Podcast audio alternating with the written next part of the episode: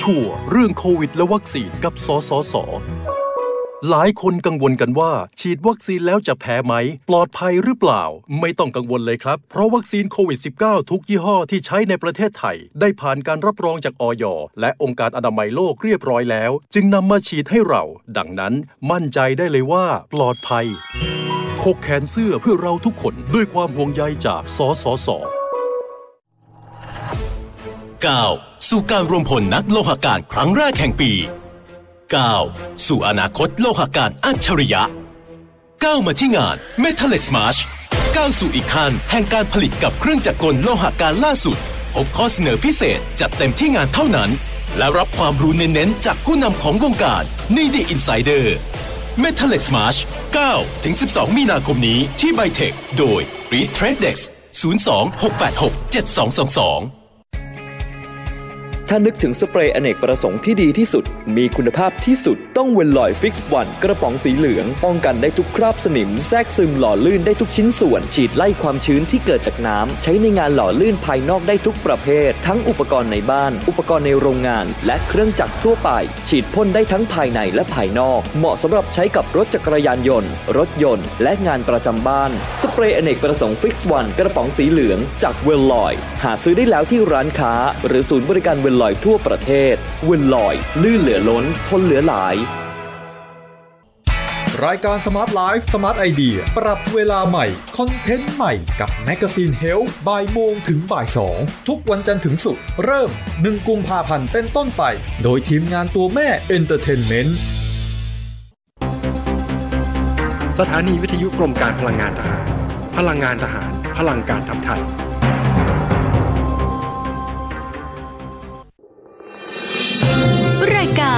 Insider Talk โดยธนงขันทอง สวัสดีครับ ขอต้อนรับเข้าสู่รายการ Insider Talk ครับพบกันอีกเช่นเคยนะครับ ทุกวันจันทร์ถึงศุกร์ระหว่างเวลา7นาฬิกา30 นาที ถึงเวลา 8นาฬิกาทางมิติข่าว 90.5ดำเนินรายการโดยผมธนงขันทองและทีมงาน เช้าวันนี้เป็นวันจันทร์ที่ 7 มีนาคมปีพุทธศักราช2565 เรายังคงเกาะติดสถานการณ์ของสงครามยูเครนอย่างใกล้ชิดเลยทีเดียว เมื่อวานนี้นะครับพันเอกดักลาสแมคเกรเกอร์ตอนนี้ปลดเกษียณไปเรียบร้อยแล้วนะครับ และเป็นอดีตที่ปรึกษาของกระทรวงกลาโหมของสหรัฐในสมัยประธานาธิบดีโดนัลด์ทรัมป์นะครับ ได้ออกมาให้สัมภาษณ์กับสื่อ Fox News นะครับ ว่าประธานาธิบดีวลาดิเมียร์เซเลนสกี้ของยูเครน เป็นเพียงหุ่นเชิดตัวหนึ่งเท่านั้น และเขาบอกว่ากองทัพรัสเซียดูเหมือนว่าจะอ่อนโยนมากเกินไปนะครับ ในการโจมตียูเครนในระยะแรกนะครับ ในช่วง 5 วันแรกของการโจมตียูเครนโดยกองทัพรัสเซียนะครับ ซึ่งเริ่มต้นในวันที่ 24 กุมภาพันธ์ที่ผ่านมา กองทัพรัสเซียรู้สึกว่าจะยั้งมือนะครับ นี่คือความเห็นของ นายพันดักลาสแมคเกรเกอร์นะครับแต่ว่าตอนนี้ทางรัสเซียดูเหมือนว่ากำลังจะพยายามที่จะเปลี่ยนแท็กติกนี้นะครับและเขาคาดการว่าภายใน 10 วันเท่านั้นสงครามยูเครนน่าที่จะสิ้นสุดลง สาเหตุที่กองทัพรัสเซียดูเหมือนว่าจะยั้งมือนะครับหรือว่าจะอ่อนโยนเกินไปในการทำสงคราม ทั้งนี้เนื่องจากว่าปูตินเองไม่ต้องการที่จะทำลายยูเครนนะครับ ต้องการให้ยูเครนวางอาวุธแต่โดยดี รวมทั้งให้ความร่วมมือในการกำจัดพวกนีโอนาซีที่แฝงตัวอยู่ในรัฐบาลรวมทั้งในกองทัพของยูเครนให้ออกไปให้หมดนะครับ เพราะว่าอย่างไรเสียทางรัสเซียเขามองว่ายูเครนเปรียบเหมือนเพื่อนบ้านเป็นพี่น้องกันเป็นญาติกัน ชาวรัสเซียนกับชาวยูเครนก็มีการแต่งงานผสมผสานกัน และในช่วงนับร้อยปีที่ผ่านมายูเครนก็เป็นส่วนหนึ่งของอาณาจักรรัสเซียโบราณมาแต่ไหนแต่ไรแล้วนะครับ เพราะฉะนั้นเองการโจมตียูเครนครั้งนี้ก็เพื่อที่จะกำราบนะครับยูเครนมากกว่านะครับที่จะทำลายยูเครนด้วยเหตุนี้เองสงคราม การโจมตี ยูเครนในช่วงระยะแรกจึงมุ่งนะครับที่จะทำลายโครงสร้างพื้นฐานทางด้านการทหาร ไม่ว่าจะเป็นพวกสนามบิน คลังอาวุธ รวมทั้งระบบโลจิสติกส์นะครับของทางด้านยูเครน เพื่อว่ากองทัพของยูเครนไม่สามารถที่จะทำสงครามต่อต้านของรัสเซียได้ ตั้งแต่เปิดฉากโจมตียูเครนในวันที่ 24 กุมภาพันธ์ที่ผ่านมา กองทัพรัสเซียได้ทำลายโครงสร้างพื้นฐาน ทางทหารของยูเครนไปแล้ว 2,203 เป้าหมายนะครับ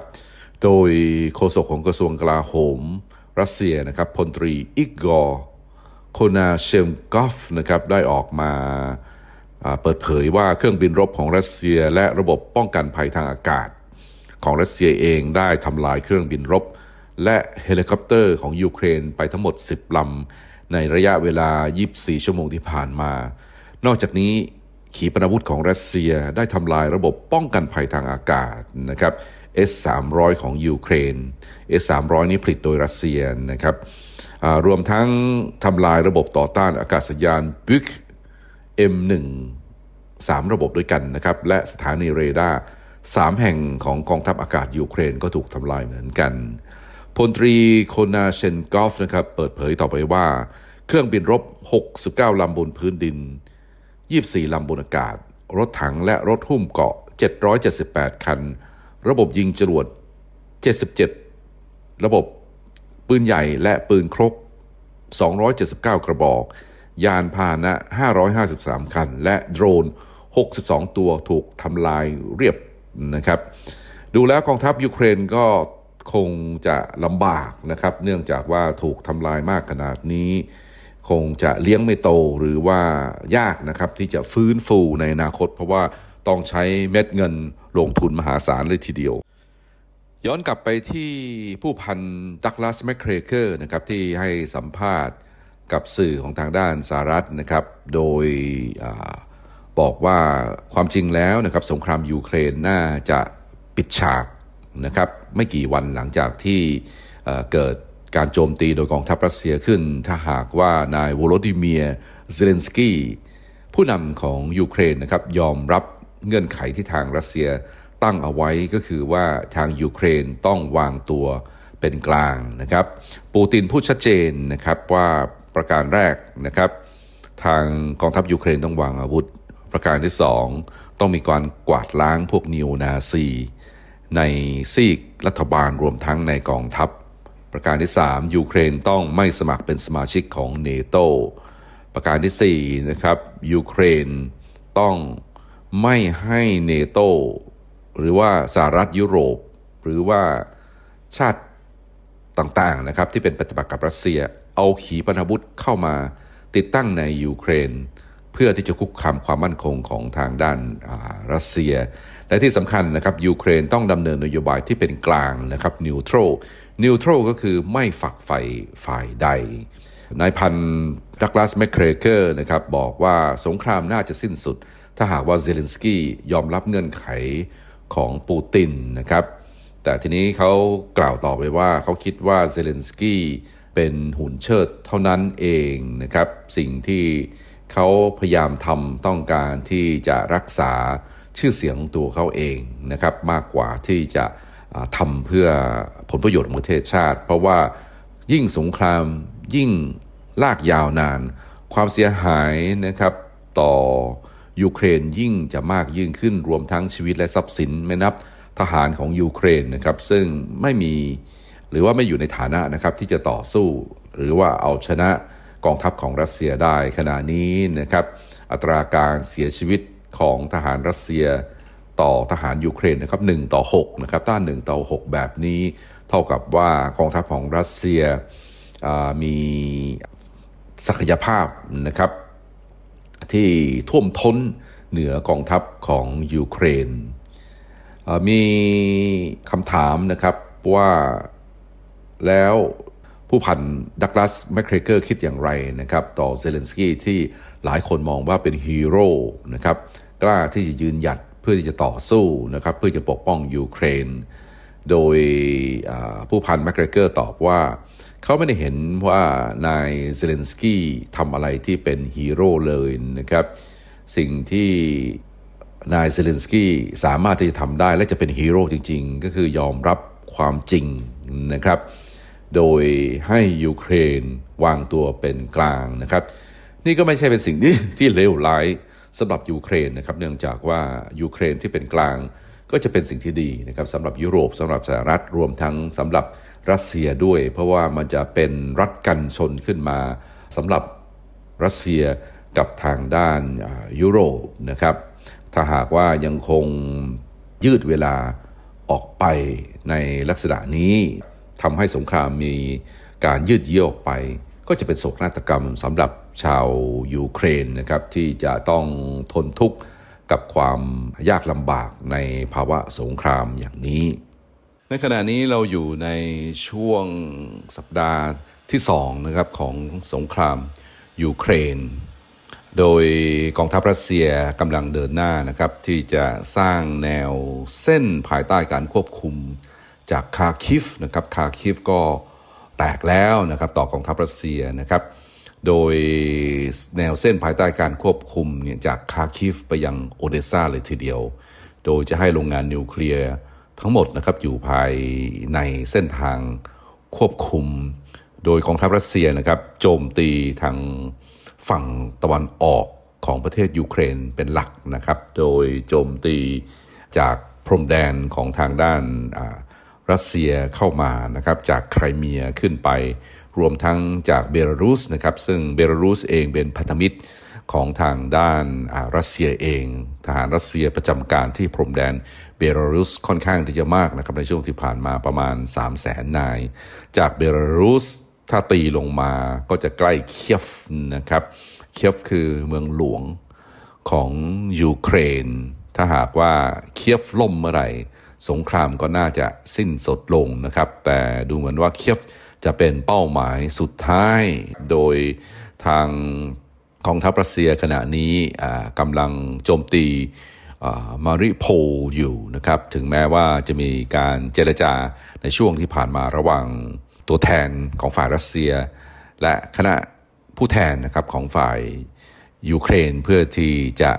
หาทางนะครับหยุดจริงชั่วคราว เพื่อจะเปิดโอกาสให้พลเรือนสามารถที่จะหนีออกจากบริเวณที่เป็นสมรภูมิของการรบนะครับ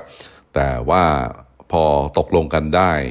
สักพักในไม่กี่ชั่วโมงก็ต้องเลิกนะครับ เนื่องจากว่ามีการละเมิดนะครับละเมิดการหยุดยิงนะครับ โดยเฉพาะยิ่งที่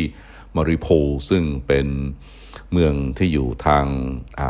ตะวันออกเฉียงใต้นะครับของทางด้านประเทศ ยูเครน โอเดซ่านะครับซึ่งเป็นเมืองท่าที่อยู่ทางตอนใต้นะครับเป็นเมืองใหญ่ก็จะเป็นเป้าหมายหลักนะครับถ้าหากว่ายึดโอเดซ่าได้ก็เท่ากับว่าทางรัสเซีย ก็จะยึดพื้นที่ทางออกทะเลทั้งหมดของยูเครนได้นะครับ โดย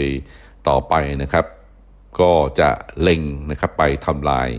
พวกนีโอนาซีนะครับที่อาซอฟ ซึ่งเป็นฐานใหญ่ของพวกนาซี หลังจากที่จัดการได้หมดแล้วค่อยเข้าไปยึดกรุงเคียฟ ซึ่งก็คงจะใช้เวลาอีกไม่นานนะครับ ข่าวคราวที่ออกมาว่ากองทัพรัสเซียเสียหายอย่างหนักนะครับ ทั้งจำนวนทหารรวมทั้งอาวุธยุโทโธปกรณ์อะไรต่างๆ ทั้งหลาย ไม่น่าที่จะเป็นจริงนะครับ เนื่องจากว่าก่อนที่ทางกองทัพรัสเซียจะบุกเข้าไป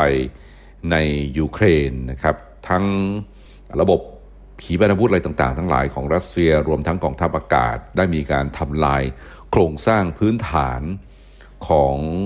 ทางด้านยูเครนนะครับโดยเฉพาะยิ่งโครงสร้างพื้นฐานทางด้านการทหารไปมากนะครับ พอสมควรทำให้ศักยภาพในการตอบโต้ของยูเครน ไม่สามารถที่จะทำได้ทันตัดนะครับเพราะฉะนั้นเองทางกองทัพรัสเซีย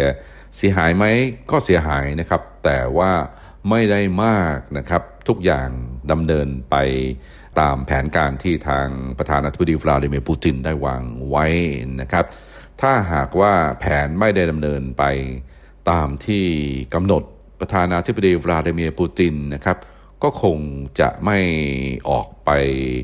พบปะ ทานข้าวกับเจ้าหน้าที่ของสายการบินแอโรฟลอตนะครับของทางด้านรัสเซีย ซึ่งขณะนี้ก็ตกงานกันเป็นแถว เนื่องจากว่าสายการบินของทางรัสเซียถูกแบนนะครับไม่ให้บินในยุโรป ถูกแบนไม่ให้บินไปที่ประเทศสหรัฐอเมริกานะครับก็คงจะต้อง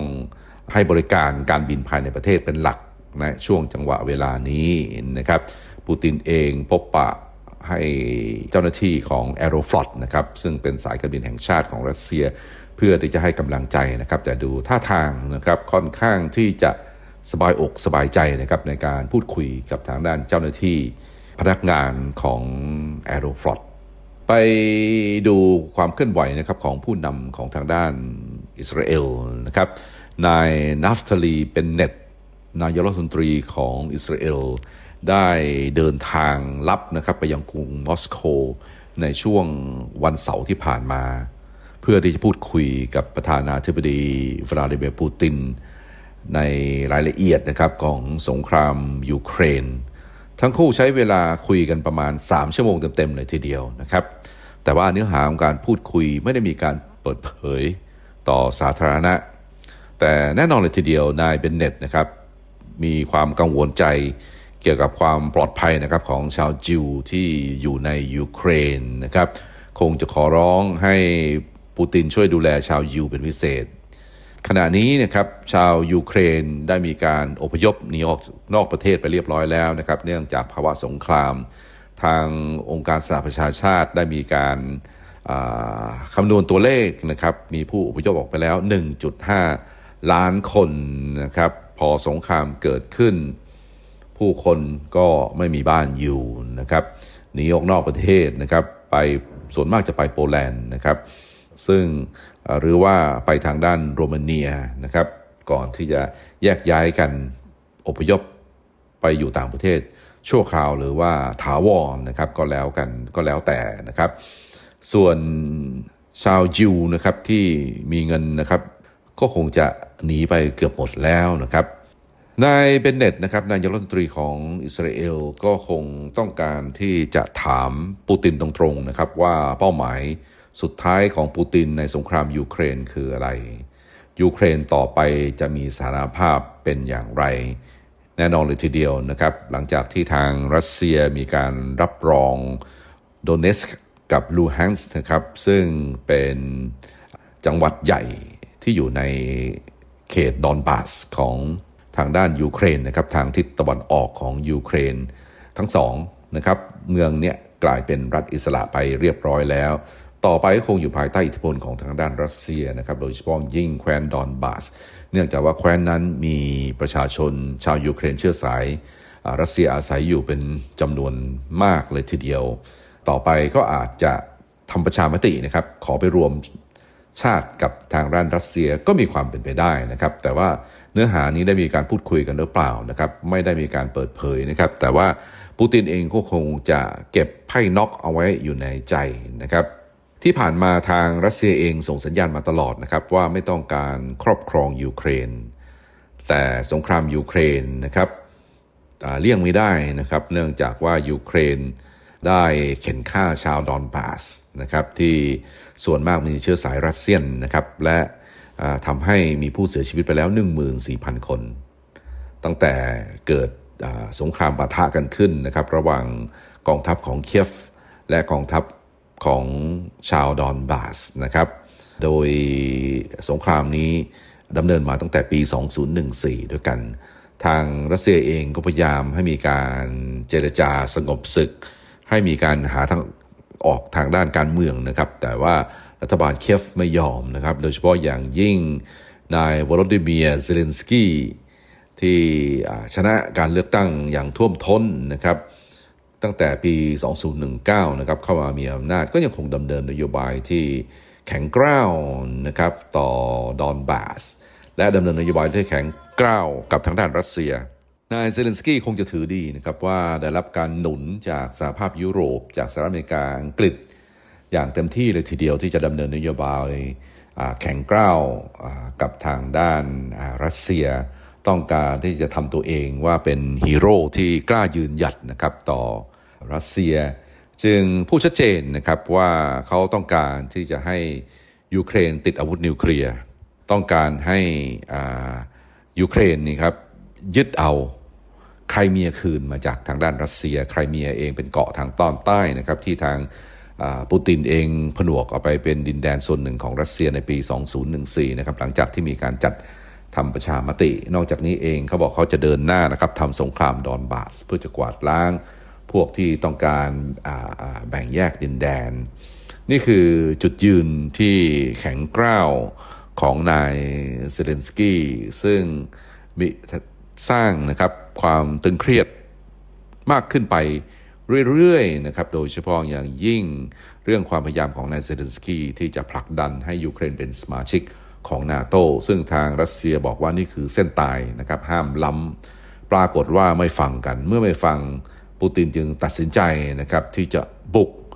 ยูเครนนะครับ พอบุกปรากฏว่า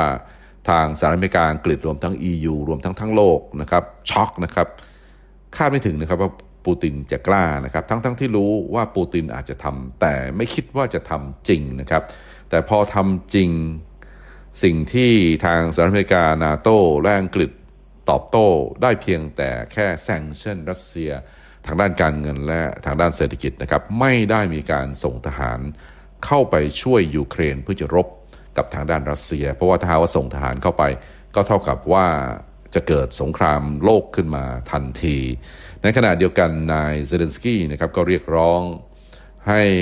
นาโต้ส่งทหารเข้ามาช่วย แต่ว่านาโต้ก็อยู่เฉยๆนะครับ รวมทั้งต้องการให้นาโต้ช่วยประกาศยูเครนเป็นเขต no fly zone นะครับ เขตห้ามบินนะครับ หมายความว่าถ้าเครื่องบินใดก็ตามที่บินเหนือน่านฟ้าของยูเครนจะต้องถูกจัดการนะครับ แต่ถ้าทำเช่นนั้น ก็จะเท่ากับว่าเป็นการสร้างความเป็นปฏิปักษ์กันนะครับ ระหว่างรัสเซียกับนาโตไปโดยปริยาย แต่ในความเป็นจริงนะครับ กองทัพรัสเซียเองควบคุมน่านฟ้าของยูเครนได้อย่างเบ็ดเสร็จเด็ดขาดนะครับ ถ้าควบคุมน่านฟ้าไม่ได้ ก็คงไม่กล้านะครับที่จะส่งทหารเข้าไป เพื่อที่จะยึดหัวเมืองสำคัญสำคัญของยูเครน กลับมาดู บทบาทของนายเบนเนตนะครับนายกรัฐมนตรีของอิสราเอลต่อนะครับเขาพยายามสวมบทบาทเป็นคนกลางนะครับ เพื่อที่จะเจรจาหาทางออกให้กับยูเครนนะครับ แต่ว่าอำนาจการต่อรองนั้นอยู่ในมือปูตินเกือบเบ็ดเสร็จนะครับอำนาจการต่อรองทุกอย่างตัดสินกันที่ปลายกระบอกปืนตอนนี้นะครับ รัสเซียพิสูจน์ให้เห็นนะครับว่าเป็นประเทศที่มีแสนยานุภาพทางด้าน การทหารพร้อมบุกโจมตียูเครนแล้ว ไม่มีใครกล้าหือ หลังจากที่นายเบนเนตพบกับปูตินแล้วนะครับได้มีการเดินทางต่อไปยังกรุงเบอร์ลิน เพื่อที่จะพบกับนายโอลาฟโชลส์นะครับนายกรัฐมนตรีของเยอรมนีแต่ว่าระหว่างทางไปเบอร์ลินเขาได้โทรศัพท์พูดคุยกับนายเซเลนสกี้นะครับพร้อมกับปลอบใจนะครับคงจะปลอบใจว่าให้ทำใจเย็นเอาไว้นะครับ แต่ว่านายเซเลนสกี้ก็คงจะนั่งก้นร้อนนะครับ นั่งไม่ติดอยู่นะครับ มีรายงานว่าเขาหลบหนีออกจากยูเครนนะครับ ไปซ่อนตัวอยู่ในสถานทูตของสหรัฐอยู่ในประเทศโปแลนด์นะครับ เท็จจริงประการใดยังไม่ได้รับการยืนยันอย่างเป็นทางการแต่มีความเป็นไปได้สูงนะครับ ที่เขาคงจะไม่ได้อยู่ในประเทศยูเครนแล้วนะครับ ทางสหรัฐอเมริกาเองก็มีการคิดรูปแบบต่างๆ ทั้งหลาย เพื่อที่จะต่อสู้กับทางด้านรัสเซียในศึกยูเครนนะครับ ก็มีความเป็นไปได้ในข้อเสนออันหนึ่งนะครับ ที่จะให้นายเซเลนสกี้ตั้งรัฐบาลพลัดถิ่นขึ้นมา เพื่อที่จะต่อสู้ให้กับยูเครน โดยรัฐบาลพลัดถิ่นนี้อาจจะตั้งในประเทศโปแลนด์ หรือจะไปตั้งที่อังกฤษก็ได้นะครับ ยังไม่มีใคร ทราบชัดเจนนะครับ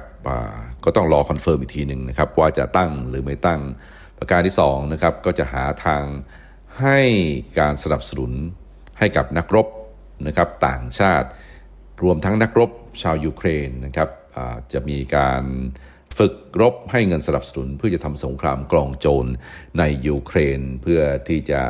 ทำให้ทางรัสเซียนะครับต้องติดพันหรือว่าต้องติดกับดักอยู่ในสงครามยูเครน นี่คือสองข้อเสนอที่ทาง The Washington Post สื่อของทางด้านสหรัฐอเมริกาได้มีการออกมาเปิดเผยทำไมถึงต้องมีการพูดคุยกับทางด้านเยอรมนีนะครับสำหรับนายเบนเน็ตนะครับ แน่นอนเลยทีเดียวทางกลุ่มแองโกลอเมริกันเองไม่ต้องการนะครับ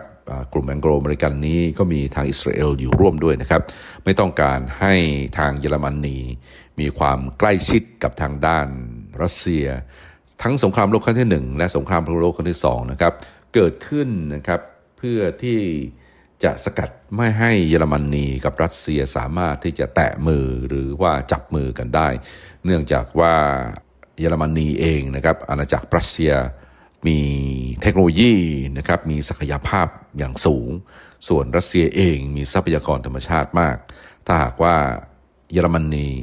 กับรัสเซียสามารถจับมือกันได้ ก็จะเป็นมหาอำนาจของยุโรปเข้ามาแทนอำนาจของกลุ่มแองโกลอเมริกันนะครับนี่คือสิ่งที่กลุ่มแองโกลอเมริกันไม่สามารถที่จะยอมรับได้ และหลังจากที่ทางปูตินเองได้สั่งโจมตียูเครน